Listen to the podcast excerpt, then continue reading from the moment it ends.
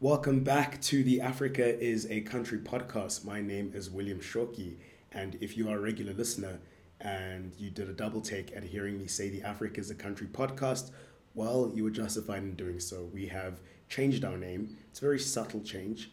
It's just changed from AIAC Talk to the Africa is a Country podcast. The reason for it, to be frank, I think it just rolls better off the tongue. And podcast gives you a little bit more freedom, a little more freedom to do with the medium what you must. Sometimes it might not just be talking, it might be music, it might be something else. Who knows? But I assure you, if you are someone who has been with us for a while and our change to being a podcast away from the YouTube show was big, then this is probably going to be the last change we will make for a while. So don't worry, not many more changes are going to come. And thank you for sticking with us this while. And if you're new, well, then welcome and a reminder of who we are and what we do. The Africa is a Country podcast is your weekly destination for conversations about current affairs affecting the African continent from a left perspective. You can find us on whichever platform you listen to your podcasts Google, Stitcher, Apple, Spotify, as well as follow us on Facebook, Twitter, and YouTube. And please give us a review. Tell us what you think. Tell us what you think of the changes. Unfortunately, Africa is a Country Talk to Africa is a Country podcast is one change to stay, so you can't change that. But if there's something else you'd change, then do let us know. We appreciate all of your feedback and all of your support. So, to get on to today's program, we are going to have a conversation with Marame Gueye as well as Coumba Toure about feminism in West Africa, particularly in Senegal, and how its recent scourge of gender based violence is shifting consciousness on those issues, but not to the degree that we want. But before we get into that, a reminder of the conversation we had last week. It was a great one, first with Mametlwe Sebei from the General Industries Workers Union of South Africa about an ongoing strike against the South African dairy giant Clover, which was recently taken over by an Israeli company and a company that began a devastating campaign of restructuring that has seen job losses and factory closures. So, to hear more about the ways in which workers are not only striking but also drawing connections between the oppression of Palestinians by Israel, check that out. And keeping with Israel as a theme, I also spoke to Naeem Jeenah from the Afro Middle East Center, which is based in Johannesburg, about how Israel is trying to get accreditation on the African Union and about the politics and maneuvers that are happening there. So that episode is now live. Check it out. And now for today's program.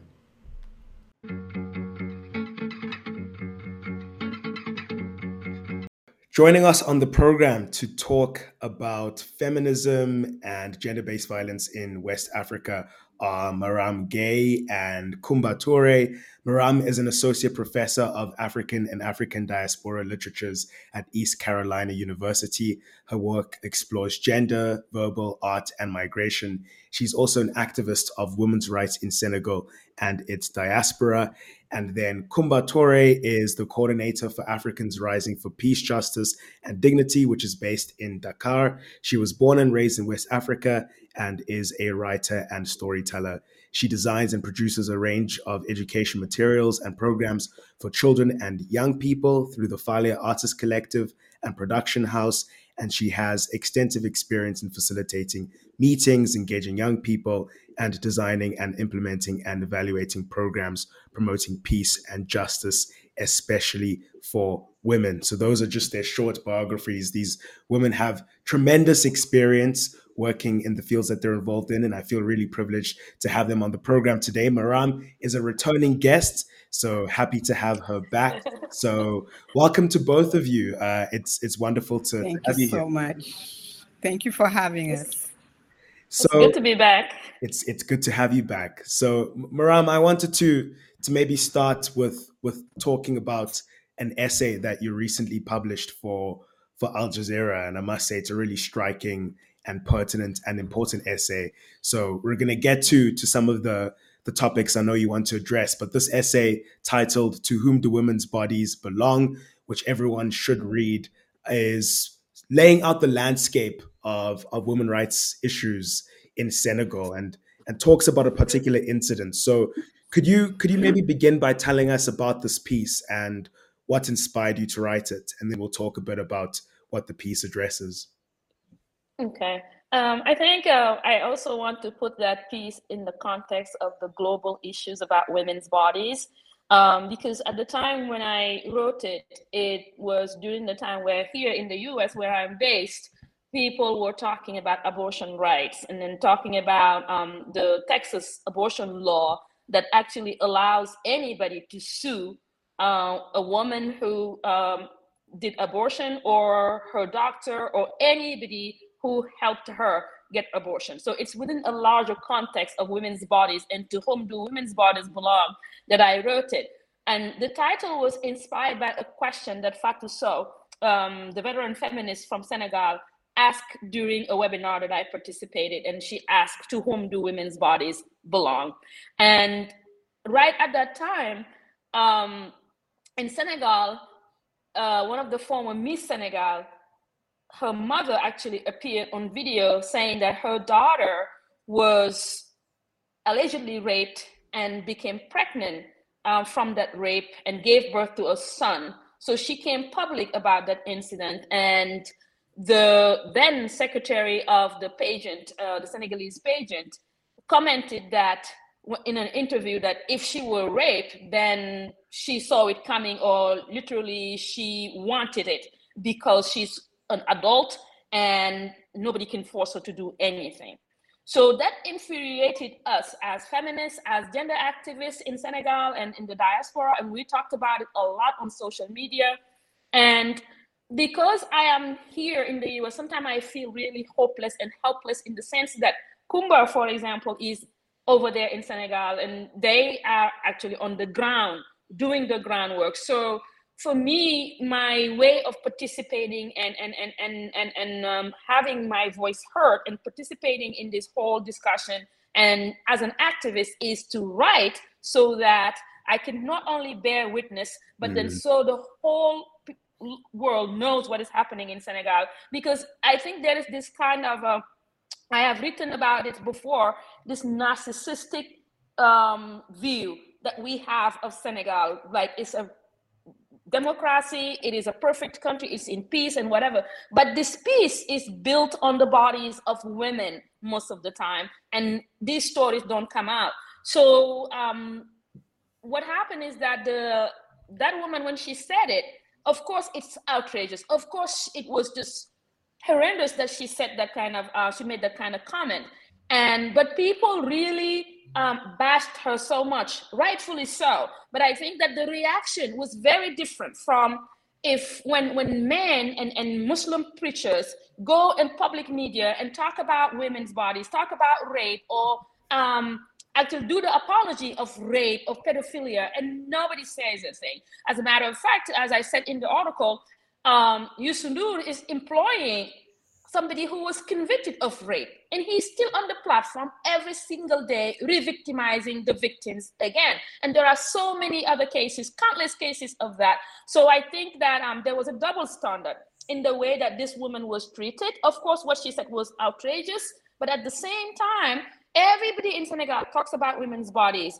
um, steps on women's bodies. Um, I think there's a, um, a, a, culture of paying lip service to women's issues without mm. really doing much on the ground. Mm. Coumba, would you like to add anything? It's, it's just so true. Um, I agree so much with you, uh, Marame. I, I think that it goes, it runs deep and it starts early. And uh, we are conditioned, uh, whether we're, you know, men or women to uh, accept and to tolerate um, violations uh, on, on women, whether it's in the, the speech or it's physical. Uh, we, we, we, we, we accept it, we tolerate it uh, very, very easily. And uh, it's a lot of work. I mean, the, the, I was just commenting to say that the, uh, the road is long Mm. But uh, it, it seems like we've we've picked up a pace though uh, somehow.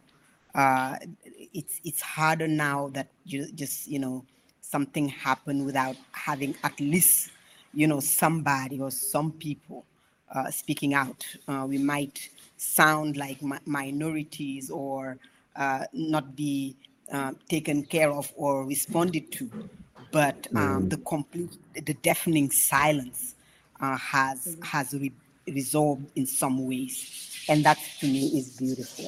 Mm. Mm-hmm. Mm. Mm-hmm. I want to I want to talk about something you've just said uh, now, Marame, which is how people are often paying lip service to to these issues, but the actions to try and meaningfully combat them are often lacking.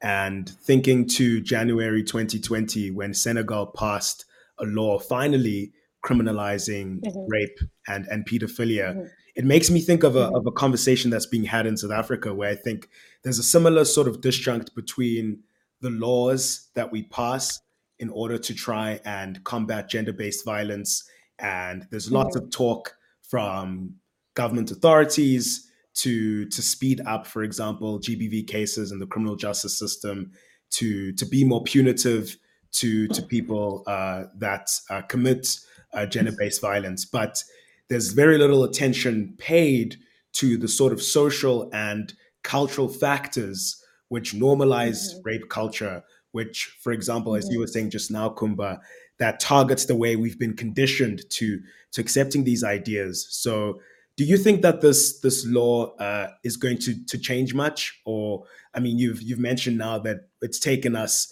uh, a long way further uh, into into the conversations, but since its p- passage, um, how has it sort of changed the the landscape? I, I can say that you know the laws they are needed, and we will continue to fight uh, as much as we can to uh, put the legal framework that um, you know people and particularly women can use uh, when uh, they need it. Uh, but yes, like you say, we know that um, uh, having a law is not enough. we know it from a long time ago that people do not respect those laws um, those who are supposed even to in, enforce them uh, are violators of them.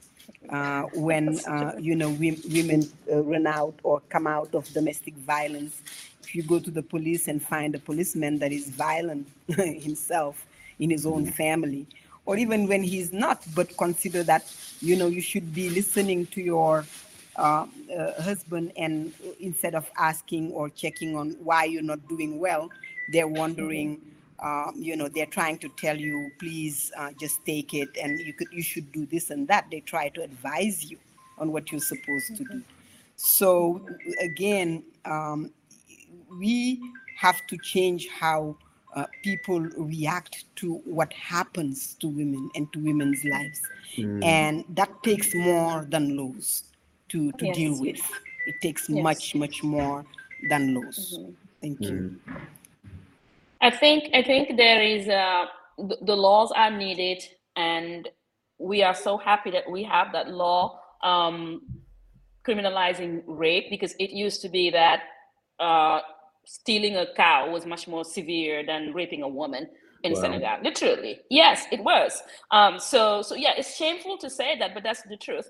So we are glad that we have the law, but now we need to combine all other aspects to be able to, re- to enforce the, this law. And that means education, that means advocacy, that means um, a lot of other things to do at the level of, of, of uh, the greater society, but also at home um, individually. And people need to be aware that these laws exist and that this is what's going to happen if you um, you you rape or, or, or commit uh, an act of, of, of, violence against a woman.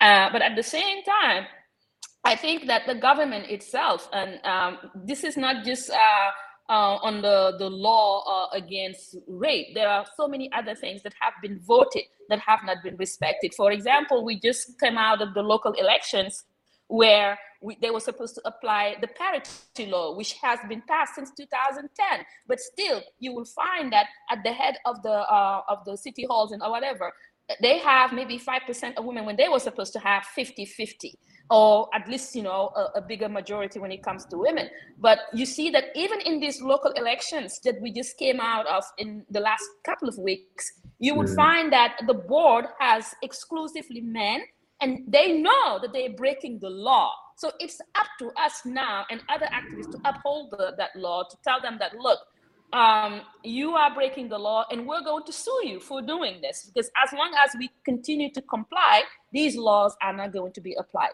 we also need to, to, to have more women at the level of judges, for example, who judges who judge these cases of, of sexual violence, for example. We need to have more women to be able to uh, represent women who have been victimized in this way. So there's a lot to do, and there are lots of things to combine. Mm, mm. And and talking about a lot to do, uh, I want to now come to to how sexual assault uh, is always kind of relegated to the fringes of, of national conversation. Uh, Marame, you you brought it to our attention um, that once Senegal had had won the African Cup of Nations, which is a tremendous feat and one that I think everyone on the continent rightfully celebrated alongside them.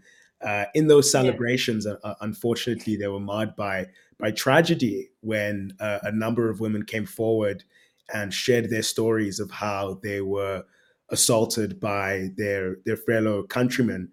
So, could you talk about how that conversation is is currently happening, if at all, in in Senegal, and and how it's sort of emblematic of of how, as you say, um, women's bodies are, are trampled on and and ignored. That conversation is not happening we as activists are the ones who know about it. Mm. Nobody has talked about it at all. Even in the national media, nobody talked about it. When President Sall gave his speech and talked about the three people who died and others who were wounded, I was just sitting there thinking, okay, there are wounds that are not sin, and there's are the wounds that women carry. So many women were, um, I'll just read one of them Please. that was actually openly posted on social media. Um, she says this is the story of a little girl who, in 2002, cries in front of the TV like thousands of Senegalese. A little girl who sneaks into hotels to get dedications and autograph jerseys and who grows up in hope. In 2022, so 20 years later, it is finally our year. She gloats to the point of losing her voice. She wants to celebrate with others. And then there are policemen and uh, at every 10 meters. It should be fine. This is, she's t- talking to herself. She knows the drill. Simple closing, no valuables. Take your, your private car, always in a group, away from the crowds. And yet, a dozen men out of nowhere will decide otherwise. In 10 seconds, they take me away from the group. They throw me in the crowd to smother the scene. Without any suspense, violence, sexual aggression, and attempted rape follow.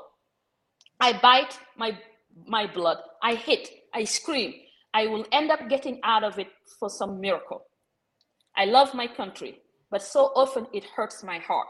This star, meaning the soccer star that we, we won, I didn't imagine it like this. This is just one of them.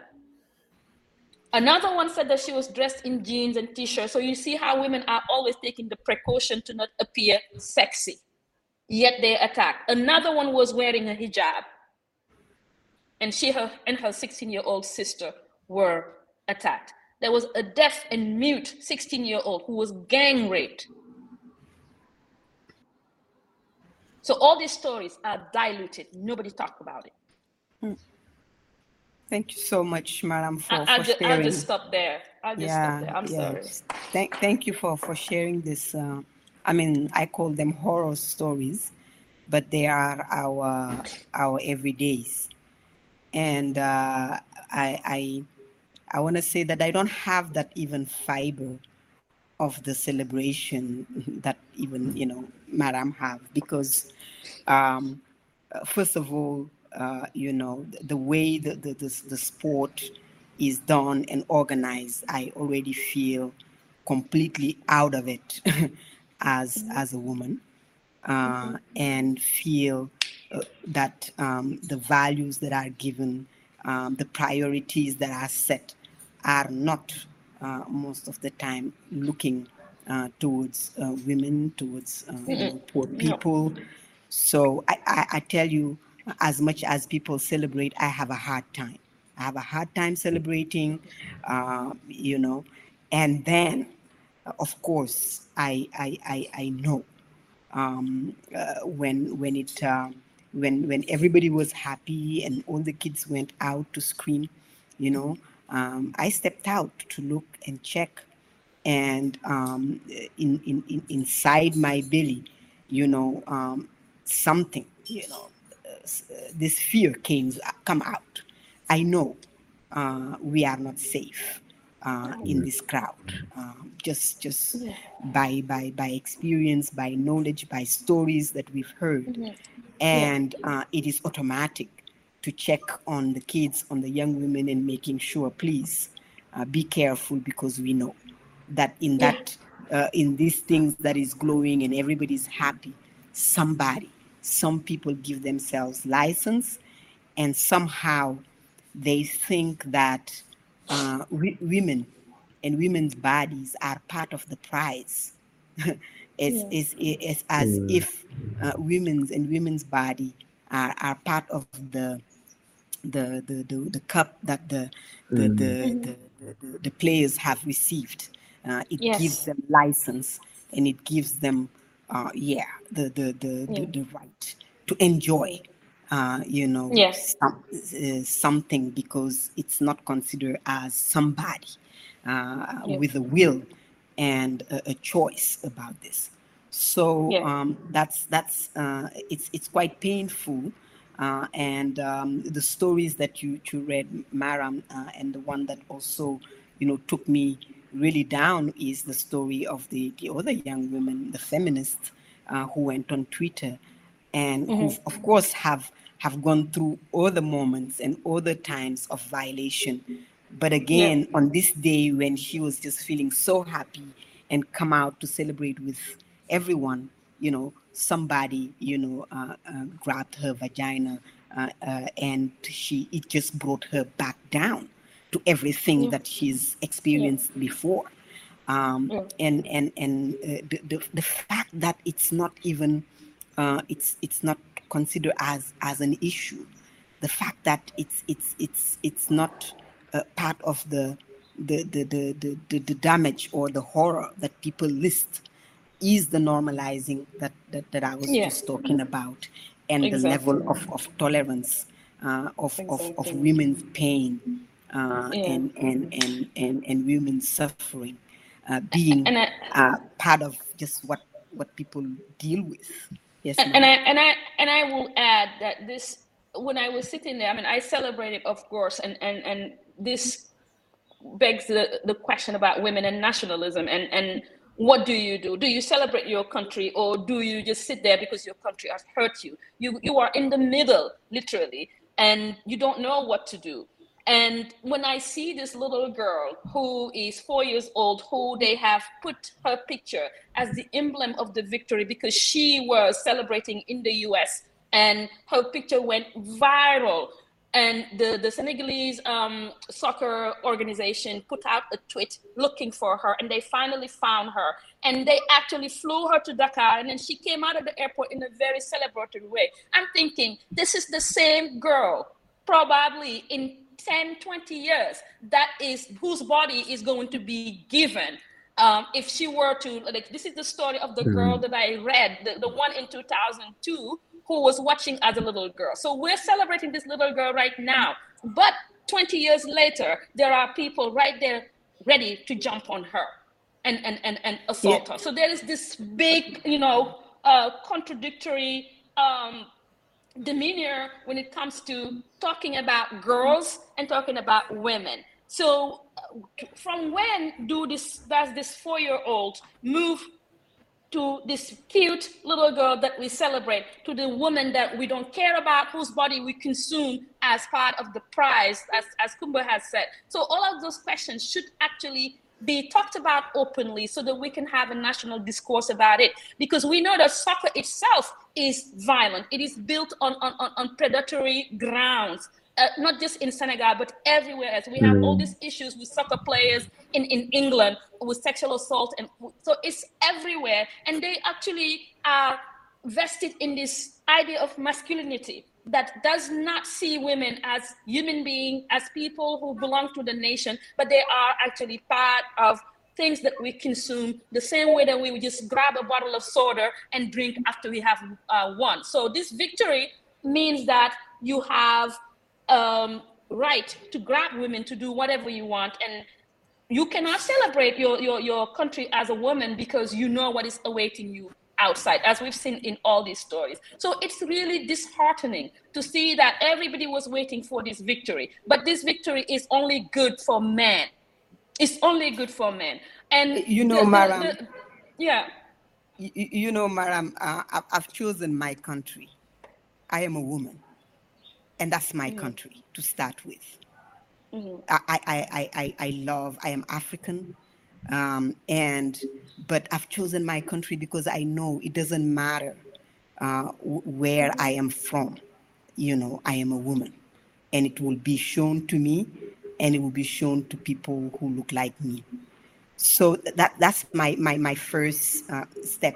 But you know, I need to also speak about another thing I saw that that really shocked me in the celebration, in the midst of this celebration. Mm. There was this also image that went, I guess, viral for us because we saw it all over on the WhatsApp of this young boy who was crying. And people were asking him, Why are you crying? Yeah, and that. he said, Because um, Mohamed Salah is crying, the Egyptian guy. But this is a Senegalese boy. And you look at the video, and people are not only teasing him, but even like, you know, being angry at him. Or tormenting him, actually. Aren't you Senegalese? Take off our shirt. And he, he was so brave. He took the shirt and throw it on the floor. And they were like, What are you crying about? We won. And I was looking at this little boy and thinking, okay, this is how you build a man that doesn't care. Yes, of course, Senegal won, and people can celebrate. But if somebody sees the pain of the, the, the team that lost and wants to cry with them, why is it an issue? Hmm. Why do we socialize our young boys to be men who don't care about us? Why? So to me, this is a whole thing that really need to be looked at. The competition, yeah. the, the, the discarding of people, the, mm-hmm. uh, you know, the, the, the fixation about, I don't know, billions that people make as mm-hmm. if that's what life is about. All of these things are connected. And it's not separated from the violence they are, that we They are, and and they are they are, and and the the whole celebration itself is very masculinist. When you saw the people who went to the airport to welcome the the um, the team, there was n- literally no women in that group, and yet women are the ones who uphold the peace and try to make it. The reason why these women's stories actually did not come out in the national media, in part, was because the women themselves did not want to spoil the party. Mm they did not want to spoil the party. Even us, even myself included, as I was writing and trying to write this as an article, I was thinking, is it too soon to even write this? Because people were so euphorically celebrating that if you come out and talk about sexual assault, they'll be like, well, look at the feminists again. They're always spoiling the fun. So mm. I'm sure that part of the reason why these women, many of them did not go public, I mean, they talked about it on social media, but did not, for example, go um, to uh, the police or something like that. They did not want to uh, destroy or, or, or sour the national party that was happening.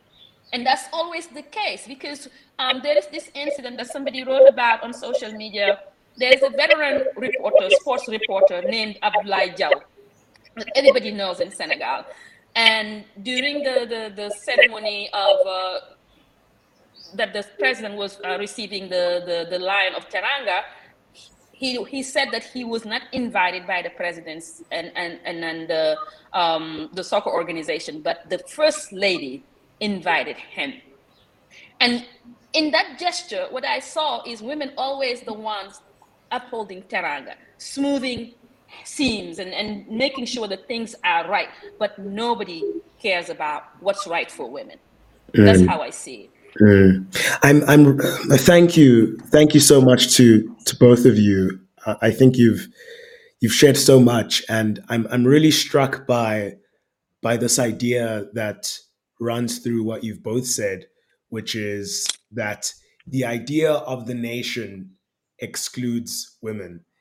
And I think it's something that is, is very poignant to think about right now because we're almost seeing a, a resurgence of, of nationalism in Africa.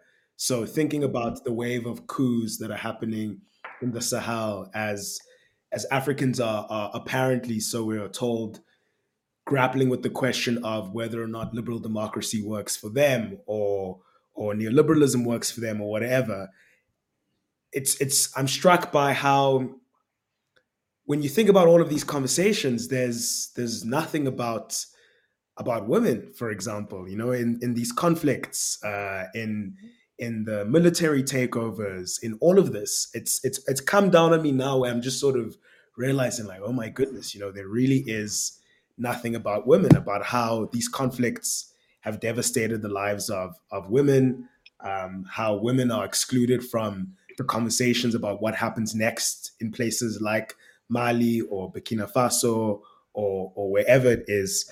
And I don't really have a question to be honest, but just to to sort of to sort of continue yeah. to probe. Is this is this the sort of perennial problem of of Africa where since this is post colonialism we've just never included women as part of the nation. The idea of the nation, as you said, excludes it's women. real. It's real. And uh, uh, when when I say I know where I'm from and which nation I'm from, I mean it.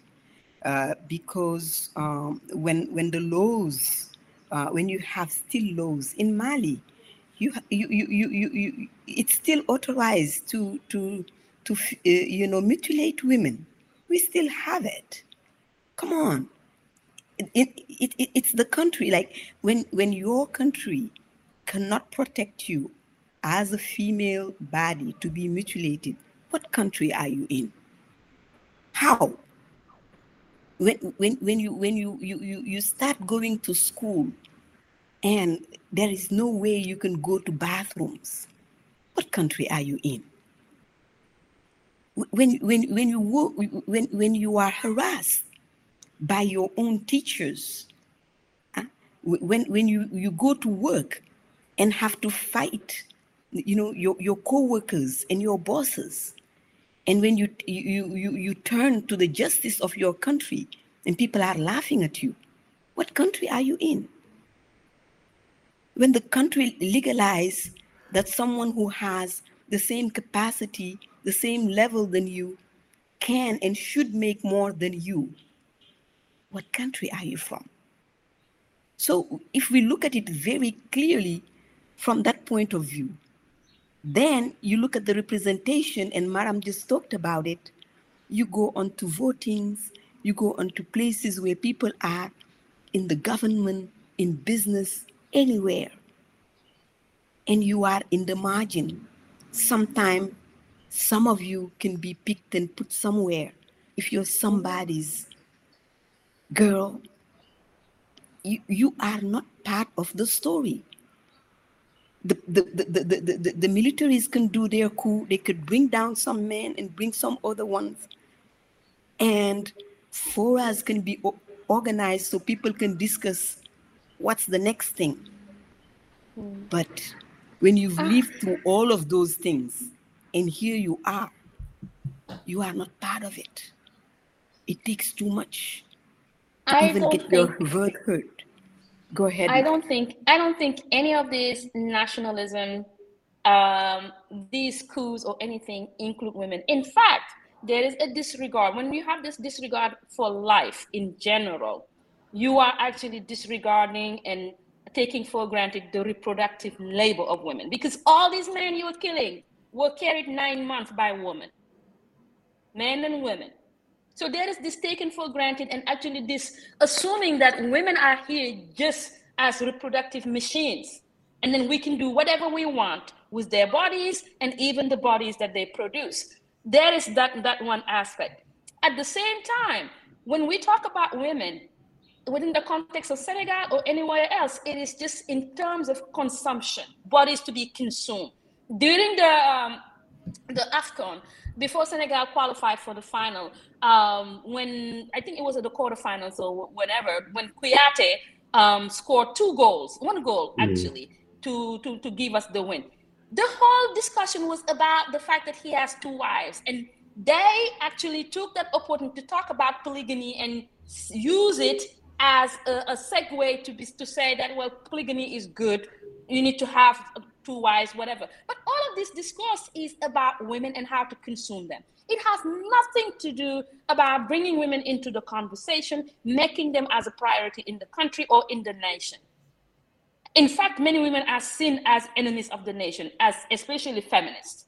Mm. So there is this whole violence against feminists, whether on social media or on the ground, that is meant to literally frame them as enemies of the nation.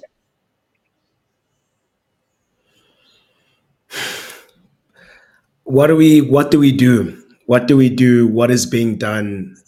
How where can we see uh, a light in in a dark tunnel? I think we began this conversation thinking about how what a modest success it was that this law in senegal was passed. And i think as you've rightly pointed out in in other forums feminists in senegal are working tirelessly to put these conversations on the national table to get the laws and frameworks that need to be passed passed and to shift consciousness. How how is that work going on? Marame you've just said that feminists particularly are viewed as as enemies of the nation. So what mm-hmm. is the state of the fight at the moment and what is the next the next battle that has to be waged Well, you know, um, to me, um, every time we speak about what's, you know, what's not happening, what we also need to do is talk about what is happening. Mm-hmm. Mm-hmm. And um, the the reality is that, um, at least for me, witnessing uh, the, the the connections of the stories that really uh, cross the borders. Um, we're not talking about Senegal just no, Senegal. This, this is South Africa. This about, is Tanzania. Uh, all is all everywhere. Africa, and um, the fact that more and more uh, those stories are connected, and women and men, you know, realize that uh, this is not particular to to a country, uh, to to a specific place, but it's the whole systemic things to change. Mm-hmm. The realization of also that the harm that it does to all, not just women, but to everyone. The harm that it does even to, you know, the more like I want to say capitalistic. People more and more see that this doesn't make sense to, you know, uh, put on a side this num- this many numbers of people suffering is not good for anything. And uh, so to me, uh, I, I see every day uh, people moving, people trying, people responding mm-hmm. to mm-hmm. individual needs to start with because you have to start somewhere. Uh, mm-hmm. Sometimes it's just a case, but we know that a case is not just a case because that one person going through mm-hmm. that one issue, you know, is yeah. representative to something bigger. Mm. So when we follow it and support whether it's financially, whether it's by giving it mm-hmm. visibility, mm-hmm. whether it's by telling the story or mm-hmm. giving some um, emotional support. What we are actually doing is breaking you know, a bigger curse than just what is happening with that person. And to mm-hmm. me, uh, that that's phenomenal because uh, given the adversity, given the difficulties, given everything around us, the possibility is there, and that there are some people, some women, some mm-hmm. organization, mm-hmm. some people who mm-hmm. actually organize and make things happen. Uh, it gives yeah. me a lot of hope. Mm. Yes. There are there are so many organizations. I'm, I'm so happy that right now in Senegal there is this large discussion among gender activists, feminists, um, who are helping not only helping uh, just to, to solve cases like individual cases, for example, from their own money sometimes, sometimes with the help of other people who donate, but at the same time, um, trying to organize to have conversations about how do we tackle these issues how do we do the strategizing. A lot of ha- is happening um, via WhatsApp, for example, where people take case by case and talk about it and then develop strategies in order to solve them individually, but also put them at a larger context in order to dismantle really these patriarchal norms. Um, there are organizations like, for example, Dafa Doy that are doing they were behind the, the, the law of the 2020 law. Um, one of the organizations, they are doing campaigns, for example, to sense it, to to uh, actually advocate and, and and let people know that rape is a crime, for example, and that mm. this is what you're going to get if you if you are accused of rape. This is what's going to happen if you um, charged with rape. So there are so many things happening, and some people are doing their best writing and making sure that they educate people. For example, we are very present on social media, engaging with people and um, going and, and doing webinars. Like there is a, um, a, um, a, conference on feminism and gender violence that is happening next week in Dakar. That's going to be a larger one where all of us are going to be there um, veteran feminists and, and gender activists like the older generation the next generation everybody is coming in conversation. So there are so many things happening.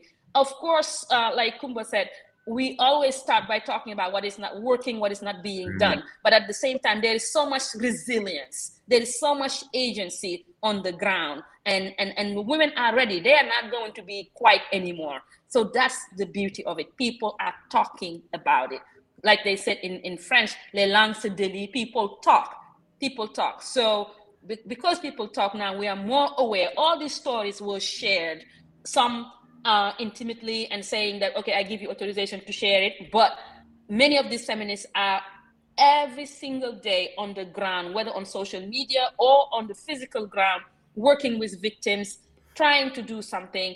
And really talking amongst each other. So there are so many things happening. And mm-hmm. like Coumba said, there is no stopping us. Mm. Mm. I, I, look forward to to hearing more uh, about what happens uh, during this conference that you mentioned, Marame, and and thinking to what you've just said now, Coumba. Uh, I was struck by how you addressed how a lot of this work involves making clear to even the people who are the apparent beneficiaries of the system that it hurts them too. And you mentioned capitalism. And I think increasingly around the world, we're realizing that we've reached the boundaries of capital accumulation and exploitation. We're devastating nature. Pretty soon, this planet is going to become uninhabitable for not only mankind, but all planetary life.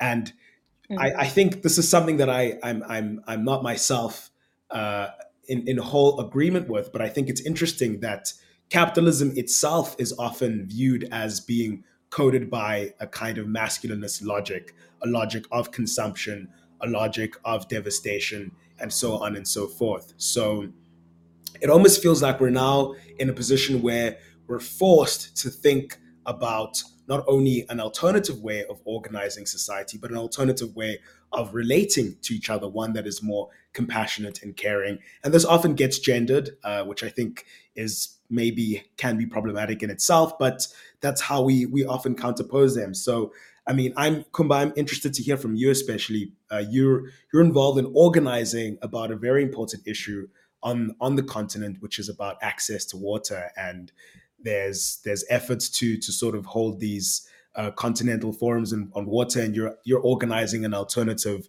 World Water Forum, one that foregrounds the experiences of women in trying to ensure water access and stability against sort of the privatized transnational companies and and the like. Could you could you talk a little bit more about those organizing efforts and and how?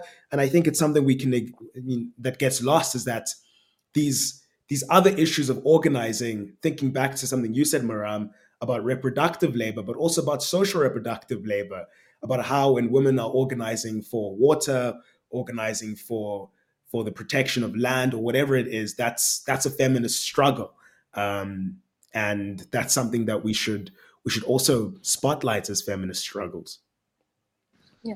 Yeah. Thank you so much. I mean, um, water water issues are women's issues. It is uh, in the end.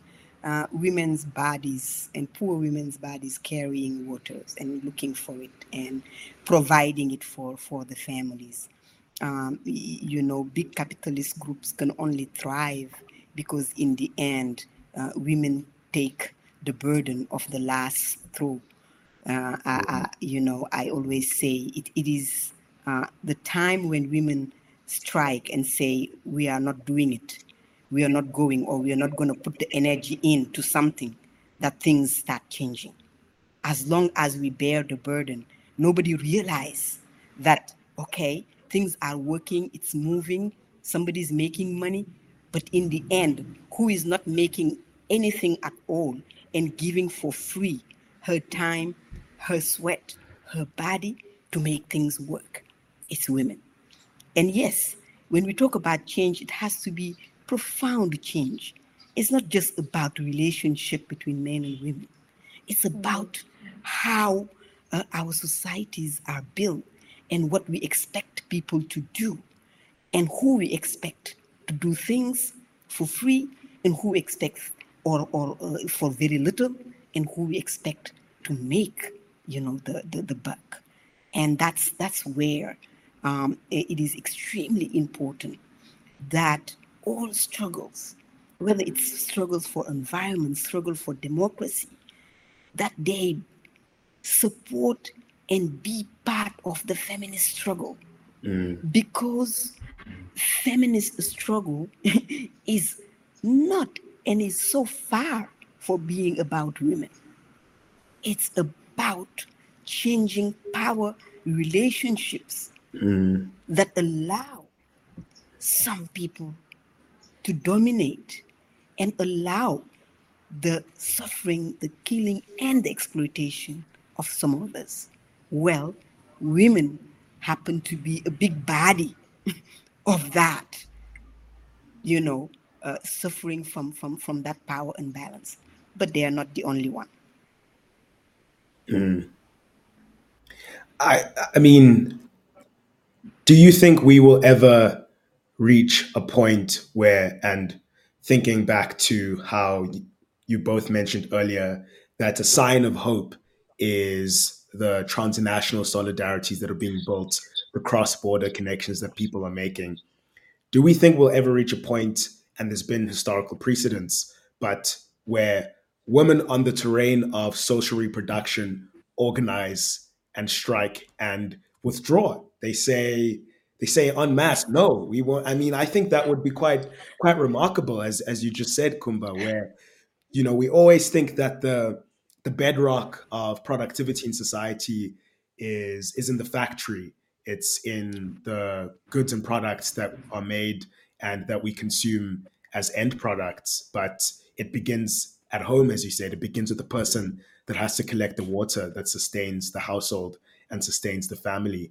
And if we begin to say that should be the locus of organization before we we talk about organizing at the factory gates. We talk about organizing at the home. Um, that's the beginning. That's the beginning, and that's where it starts. And we don't have a choice but move there. It's already happening. Mm. Even the you know this height around violence against women. I tell you, I listened to the stories many times. Why did he beat her? She didn't cook the food well. You don't know how to cook and you're hungry. That's all. and you know you can beat somebody in, into making the food for you. But hey, the girls, they're seeing another life. They're not a cooking machine. They'll cook when they like it. And there is a whole generation that won't cook, don't like to cook. And they're facing a generation that don't think, or that is still thinking that they're in relationship with people like their grandmothers. Mm. And that's where the height of violence is happening most of mm-hmm. the time because we are not on the same planet. We are raising mm. our girls to be strong, to be open, to shoot for the moon. Every other father is telling, oh, my girl will be this and that. And we are raising still our boys to live like dinosaurs. They will yeah. not find their matching counterparts. And they will be violent because they don't know mm-hmm. how else to act. Yep. That is that is what it is. That is what it is. I think uh, you you you say it really perfectly, Coumba. Uh, Bell Hooks had said that uh, patriarchy hurts men more than it hurts anybody else. They just don't know it. And it is time that men come out of the dinosaur age and then see that women are not born with a spatula or a ladle in their hands. They socialize to cook for them. So now that socialization is breaking because us, this generation, we, our daughters, we are not raising them just to be cooks for, for a man or to exist for a man. We're not raising them. And also, I personally, I'm not raising my boys to think that they are going to be served by women. So when we start doing that, raising our boys to be self-reliant, knowing that they are human beings who were born with two hands, just like women, then we are moving somewhere. But you talked about something uh, that made me think of this metaphor of we were talking about the environment. And I think that the way we treat the environment is exactly the way we treat women's bodies. Mm-hmm. It's the same thing. We have taken the earth for granted as our mother earth, and whatever she does is for us. But we are we feel no not compelled to do anything for her.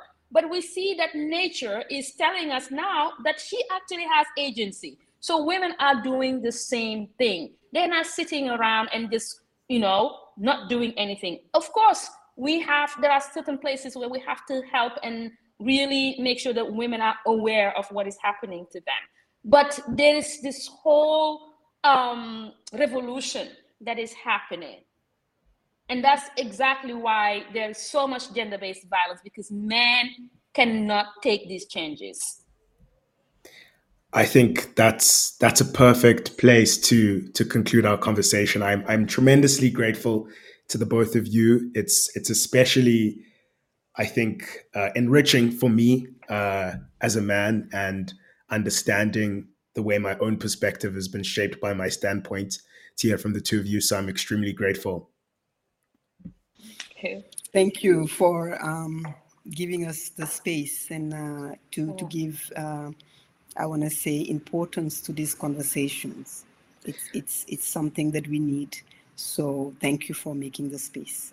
It wasn't it wasn't mine thank to you. give. You both created the space uh, yourselves and and held it well, and I was I was happy to listen. So uh, reminded. It's a real honor to share this with Coumba, to share this space with Coumba. I admire her. I admire the work she does. She's a warrior, and you know, a warrioress absolutely, absolutely. Yeah, same here, same here, Mary. So I can't, I, I can't I, wait to I, see you soon. Always happy to to hear your voice and to see what you write and to read and to learn from you. Thank you for everything you're doing.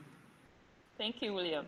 Thank you, and and to Thank our you, listeners, William. you've heard we've had two great guests. A reminder of who they are. Speaking to Marame Gueye, who is an associate professor of African and African diaspora literatures at East Carolina University, as well as Coumba Touré, who's a writer and storyteller and is the coordinator for Africans Risings for Peace, Justice, and Dignity. Thank you so much to the two of you. Thank you to our listeners for tuning in. A reminder to subscribe to the podcast wherever you listen to your podcast, review us, tell us what you think, as well as follow us on social media And I will be back next week with more interviews on topics related to African current affairs from a left perspective. Until then, goodbye.